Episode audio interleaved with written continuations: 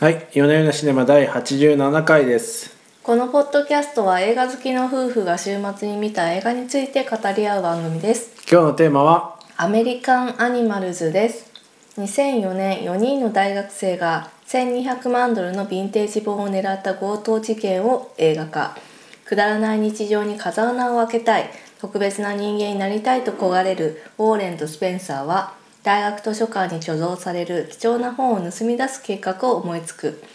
2人は FBI を目指す秀才エリックと当時すでに実業家として成功を収めていたチャズを仲間に引き入れ老人になりすまして強盗作戦を決行するのだがというお話です事件を起こした本人たちを劇中に登場させドキュメンタリーとドラマを融合させた演出が話題となりましためっちゃ斬新な演出でしたね。大変斬新な演出でねこんなにねあの犯人たちが出てくれるってこそうとはあんまりないですよねそう、なんかこう、最近こう、based on true story って結構あって、うん最後、うん本人がこうエンドロールで出たりするじゃないですか。うんうんあのうん何でしたっけエマ・ストーンのあのテニスのやつとか、ああーはいはいうんなんていうのバトル・オブ・セクシーバトルオブザセクシーズはいそうそうとか「アイ・トーニャ」とかうんそうですねでもなんかこれもう普通に喋ってましたからねあとねちょっと演出に参加してるのがちそうょっとねそう面白いんですよあの俳優さんとその本人が同じ車の中に乗ってて、こうだったみたいなことを聞いたりとか、うんあので俳優さんが車に乗っていてあの車窓車の窓から見ると本人が見えるみたいそなうでねすねところでその本人を演出の一部として使ってんですよね。そうですねだからね、これ斬新はですよね斬新だなあのまあインタビューで本人が登場するっていうのは確かによくあるんですけど、まあ、よくありますね確かに彼らがもうドラマの一部になっているっていうのが、うんそして素晴らしくあのいいポイントで出てくるんですよね。そうですねはい、ちょっとそこは見ていただきたいでこの監督さんがですね実はもともとドキュメンタリーの監督さんでへーあこれそうはなアんだメリカンアニマルズがドラマとしての初監督作品なんですっへて。ーはい多分そのですねドキュメンタリーで培ってきた手法とかって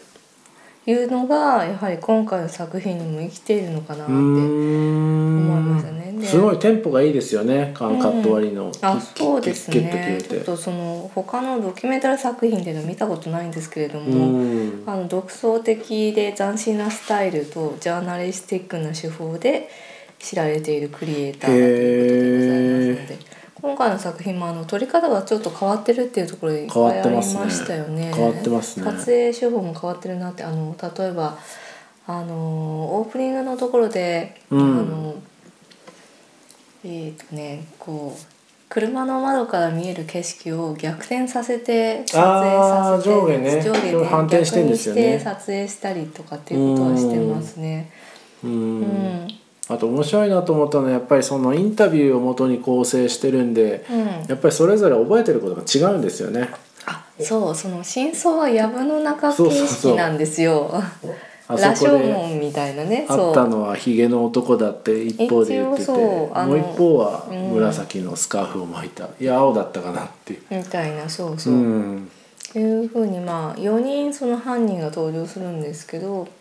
まあ、あの意見が食い違っていたり、うん記憶が食い違って記憶がね怪しいんですよね。でもそのあたりもちょっと作品の中で出てくるんですけど、もううん彼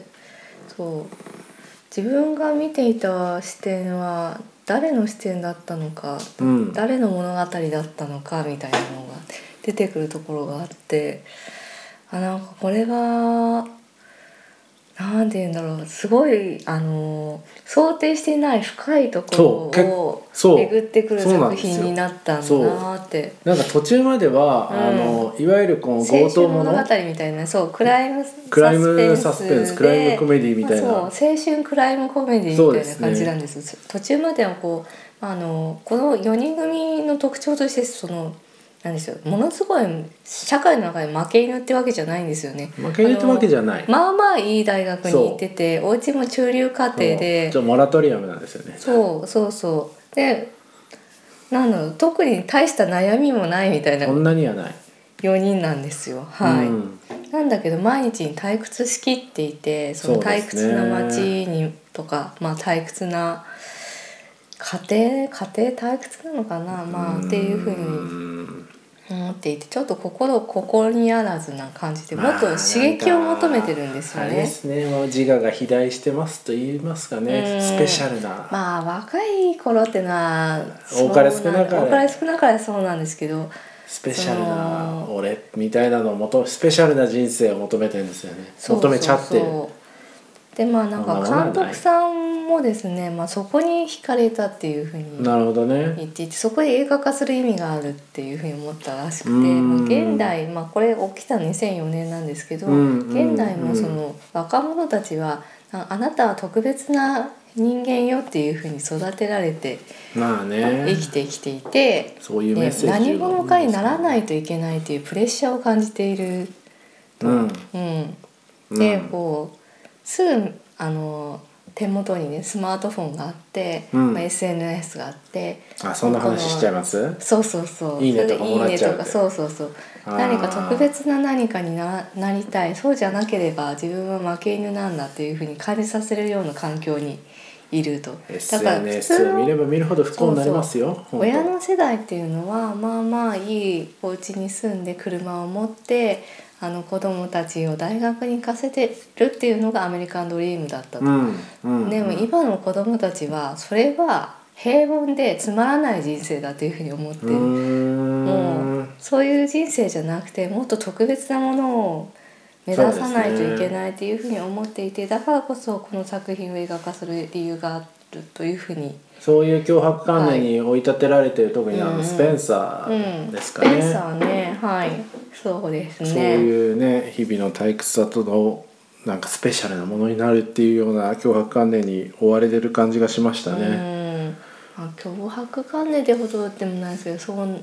なりたいなっていうふうに思っているっていうところですよね。うーんうん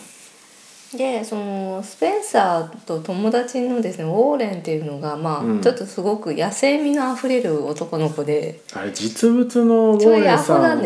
てきますけど実物のウォーレンさんも絵になるアホ面ですよそう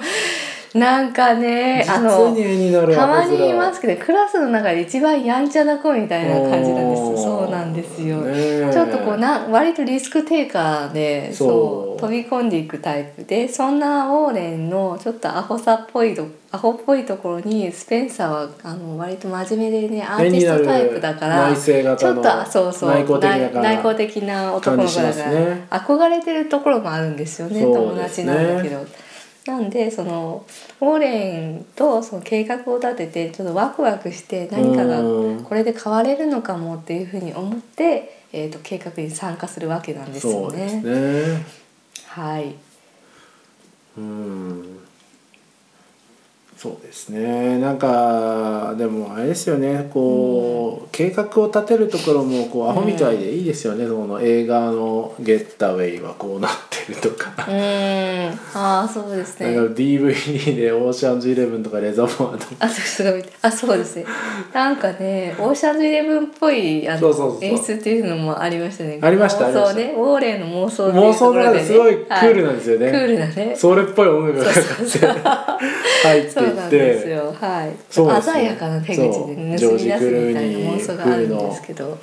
はい。あれ単に妄想だったっていうところですね、えーそうですねでこの4人もこうあのレザーバードックスっていうタランティーノの映画で、その名前をじゃなくて色で呼び合うというのが出てきて、でそれに習ってミスターピンクミスターブラックとかっていうふうにですだから全体的になんちゃってなんですよね結局あの銀行強そ盗う結計画局ねものすごい浅い計画なんですよそうそうもう大学生の男の子たちがうねんやってるからねなんちゃってなんでそうですねなんか途中の計画シーンまでは結構模型を作ったりしして結構ね頑張ってるんですよそうそそうれをあオーシャンズ素人なりに頑張ってるんですオよーシャンズでもこうやって作ってたなと思ってやっていどんな鮮やかな手口で盗むのかなと思ったらもうひどいもんでしたね。うん、そうなんです。まあそこは見ていただきそうたでいすんですねけれドどタもバタね。ジタバタうん、グダグそう。ダ仲間割れ。うんうん。でそのその後が描かれてるのがやっぱりこの作品いいなとそう思ってですねそっから、そっからがいい染みますねそうね深みがありますそうねで最初のその青春のこの刹那みたいなところですよねこう何かこう刺激的なことをしたいって言って走り出した若者たち、うんでもその結末の後うんっていうところの苦みですかね苦みがありますね、はい、っていうところがそうなねんです描よかれていてここがなんかあすごくいいなってこれそうをです単ねなるそのあクライムエンターテインメントにしなかっしなかったたっていうところの判断が素晴らしいなって思いましたよ途中ね。まではねクライムエンターテインメントに見えるんねですまよあね、そう見てる側としてもね、うんあこれうまくいくのかなドキドキみたいうなまくいねくのかうまくいかなくてもまあさらっとその辺は終わるかなと思ったら結構その後がねいいなぜこうなったかみたいなその背景のね感情ドラマみたいなところに踏み込んでいくところがありますよね。うん、あそれを本人たちにもこう回想としてうん語らせてるところはあるんですけどう、んうん、そうですね。いやでもなかなかこういう組み合わせないなと思いまして、こういん、こういううなんかなかなかね、センチメンなんかタルな青春の余韻を残すかつ銀行強盗ムービーっていううんうんうんうんでかつこの斬新なリアルと交錯する演出うんうん。これ傑作だと思いますよ本当お、あそこまでいやす結ごい。構そうですねうん、まあとても面白かったですね。うん映像もシャープでかっこいいじゃないです映か画もね、そうそうそう、うんそうですね。オリジナリティがあってそうそういいと思いました。ううんん。そうですねあとえ音楽もいいですよ音楽もなんかこうロックがかかってああ、音楽。ドアーズとかそう、ジあョのニー・サンダーとか、今時の音楽じゃないんですよね。ちょっと古いですね70年代ぐらいの音楽なんですようんねなん。かロックが元気だった頃のようなテイストなんでしょうね、うんまあでもドアーズっていうのもなんていうかさこうスペシャルな、うんジム・モリソンジム・モリソンになりたいってほはらあトム・ヨークも歌ってたでしょうん。ですえ何の歌で言ってます。うんと「Anyone Can Play Guitar」の中でなんですけど、へえー。まあだからそういうねスペシャルなものに憧れるという一時期の、うん青春の一時期の、うんうんなんですかね踏み外しですね。見外そうですね。うん。そうですよね。うんいやでもねなんかあれですね途中まで銀行強盗すごい楽しそうだなと銀行じゃないですけど今回はあ図書館強盗ですけ図ど書館強盗ね。チームでやる強盗楽しそうだなと思って普通に見てたんですけど。そうそれまではね文化祭みたいなノリなんですよねうんなんか面白いからやろうぜみたいなノリなんですけどやった後でその師匠の人を傷つけてしまったとか ね、もうねうん家族のみんなも傷つけてしまった俺たちがやったことの代償は何だったのかっていもうう内緒がでかすぎますそねうそうっていうところであそうですそうですねあの何もしないで出てきた時のその周りがすごく幸せに見えるみたいな、ありましたねそういうシーンところありましたねよでもそうですねもう一回トライしちゃうんですよねうんちゃうんですけどああと鳥の演出も良かったですね、うんあの鳥なんかその絵のモチーフがやっぱり全体的にすごいいい,、いいですよね何度も出てくりますけれどうも、んそう鳥ねあの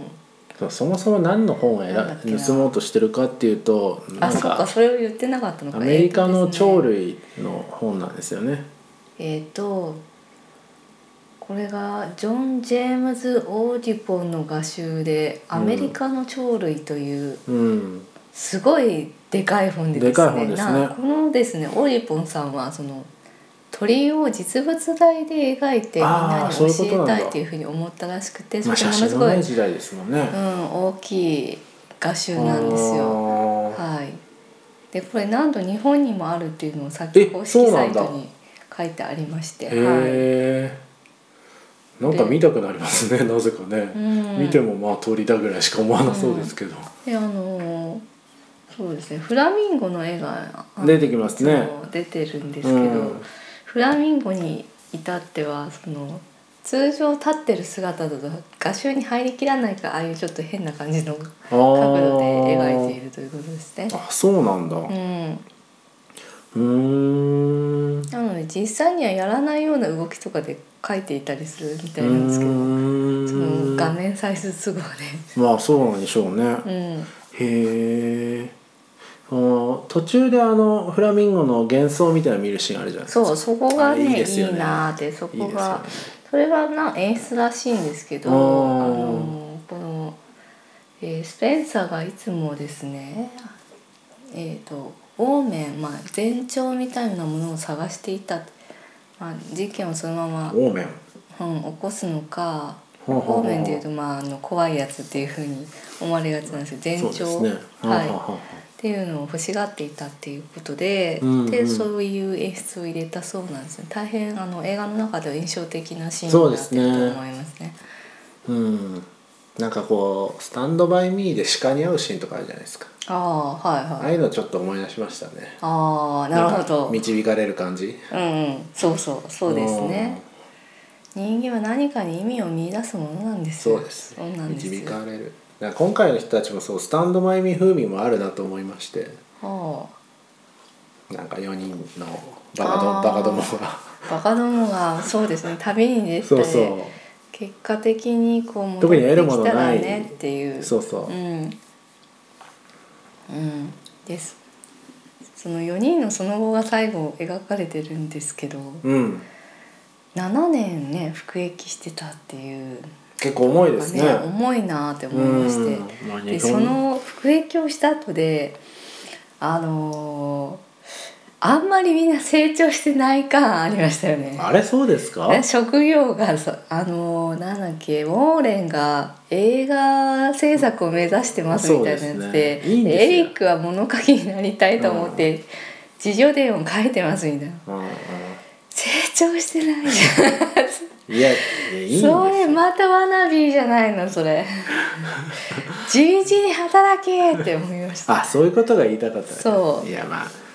いやでもまあなんか振り返って、まあうんそうね完全には成長しないですけど、うんまあちょっとこう視点はちょっともうちょっと成熟してると思いますよ。うん視点は成熟したかもしれないでああすねそうですよちゃんとねちゃんと振り返ってましたよ。うんうんうんで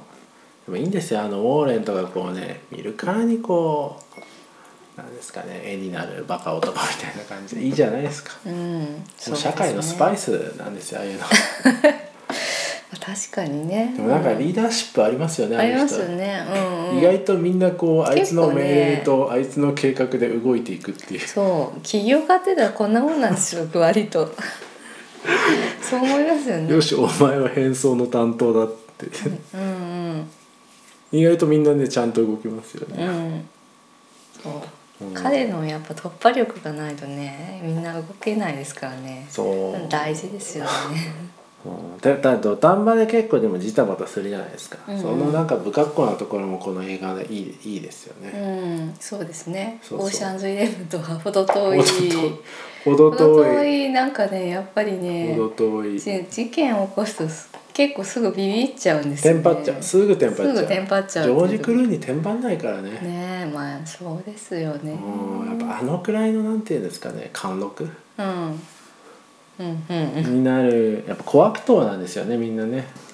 こう悪党っていうか悪党ですらないですかあらねでもそうですねでもそその言い方が正しいですね悪党じゃないんですよもうね彼らは別にねそんなに悪いことしようとも思ってないんですよあねーそうそうそうだと思う確かにちょっとスペシャルな人生とかスそうペシャルな自分っていうのそうそう何はかこう今までにない刺激が欲しいっていうだけなんですよねうんそもそもなんかそのお金とかもあんまり関係なかったのかもしれないですよもうね,、人実生はこれで人生が変わるかもっていうふうに期待をかけていてでもそうですねお金がものすごい欲しいってわけでもきっとないんですよ何か変えたい、自そうですね分を変えたいっていうだけなんですよそうねで。すねそうだ小悪党悪党ですらないっていう表現が正しいですね、うん、うん、うんなんでいいこと言うじゃないですかあありがとうございます。褒められました。えはい。というわけで、えうんいやでもあ気こになるれ点ありましたか？そうそうですねあまあそうだアメ歌でいくとあの歌歌でいくと歌あの、ジョニー・サンダーの「I'm Alive」っていうのをうんかかってましたねはい、やっぱっていうとねころはありましたよね。ああいう絵まもさ炸に裂するまさにあれですよね。あれですこうね生きている実感が欲しかったっていうところなんだろうなと。そうでなすんで、ねはいこのシーンは大変印象的なシーンになったと思います。はいまあ私のこうどうでもいいコーナーとしてははいなんかアメリカの家って地下室があってああやって友達と集まってなんか企むってすげえ楽しそうだなと楽しそう確かにねアメリカ映画でよく見るやつなっんてかいう感ねじですこよのね。間見てたネットフリックスの「ストレンジャーシングス」とかでもね、うん地下室があってねかくまってたりしてなんかいいですよねああいうのねうんなんだかアメリカの家って余裕がありますよね。広くていいなと、いいなと思いましうた。ん、うんうん。はいと言いあたかったあとはぐらい T ですシャツコーナーとかじゃない。あニューオーダーの T シャツ着てたうん。ニューオーダーね。うんこれは何ですかね2004年なのに。彼がちょっとアートっぽいっていう印そ象うですね付けですかね。そうですねそれでそのちょっと神経質な感 じ確かにそう。内向的なそうです内向ね。的なはい。やっぱ内向的な人はニューオーダーか。そうす。ですよ分かりやすいじゃないですかあうん、2004年の設定ですけどね、うんなんかもうちょっと前のアルバムだった気もしますけあ。うど、んうん。そうですね。はいじゃあまあそんなところですかねいやでもこれ傑作だと思いますよ本当うん。そうですね。うん誰の証言が正しいのかわからないだから物語ってなんだろうみたいなところなのかもなうんうんそう簡単にその物語をみんな信じるっていうところなんだろうそのえっ、とね今言いたいことがちゃんと整理されてないかもしれないですけれどもその何かになりたい何者かになりたい、自分が変わりたいというふうに熱望していた若者たちが、うんそのまあウォーレンの物語だったのか何なのかその本を手に入れたら全てが変わるんだっていう物語を信じて突まあでもき進んそうだですね結果っていうお話なんですよね。そうですねそうでもそれを物語っていうのも、えー、とそれはそたあのどうだったのかみんな記憶があやふやで、うん勝手にそれを書き換えてしまっているっていううん一節が出てきて、うんあまさになんかその辺がこの作品の描きたかったところなのそうかですねなっていうのも思いましたね。結構深いこと言ってきますね今後畳みかけるようにうーんなんか監督の次回作っていうのが触れていてほうんそれはなんかあのドナルド・トランプを意識させるような物語にへーなっているっていうふうに言っていてまあなんかペテン師のような男なんだけれどもみんなそれを信じたいと願って信じてしまうみたいううーんな。うん、なんかこの作品にもそこは共通して同るじよよううななテーマがありましたうねんうん感じがしましたよね。うんそうですね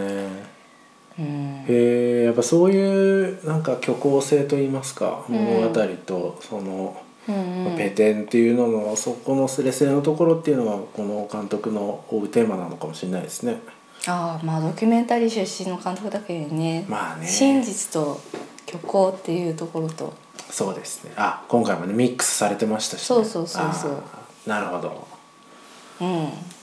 といったあたりでしょうかはいはいあちなみにそのちなみに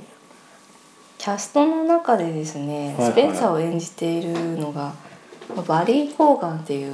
俳優さんなんですけど、うんまあこの方はですね今注目の若手のへ俳優さんで。えんか割と地味めな顔ですよそうねあのねちょっと個性的なんですよねあのなんだろうなアジ西洋人っぽくないっていうかそうそうアジアそ系なうのかなのかわかんないですけど何か別の血が混じってそうな感じのうん変わったルックスなんですけど、えー、とへこれまでにダンケルクがーあダンケルク聖なる鹿殺しキリング・オブ・ア・セイクリッド・ディアっていうあー見てなのいでですけどはい、うーん注目されている俳俳優さんでございますね。そうなんですね。はい、うんはい。うん、こんなところですかね。今週は。はい、はい。じゃあ以上にしたいと思います。はい今週もありがとうございましたありがとうございました